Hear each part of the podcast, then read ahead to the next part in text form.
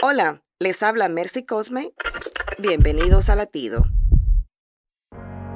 Alguna vez escuché la historia de un mendigo que pasó al lado de un rico y este al verlo le dio una canasta llena de basura.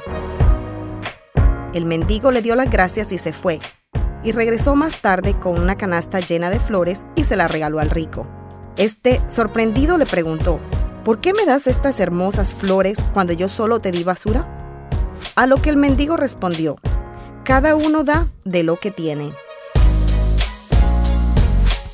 Hechos 20:35 dice, recordar las palabras del Señor Jesús que dijo, más bienaventurado es dar que recibir.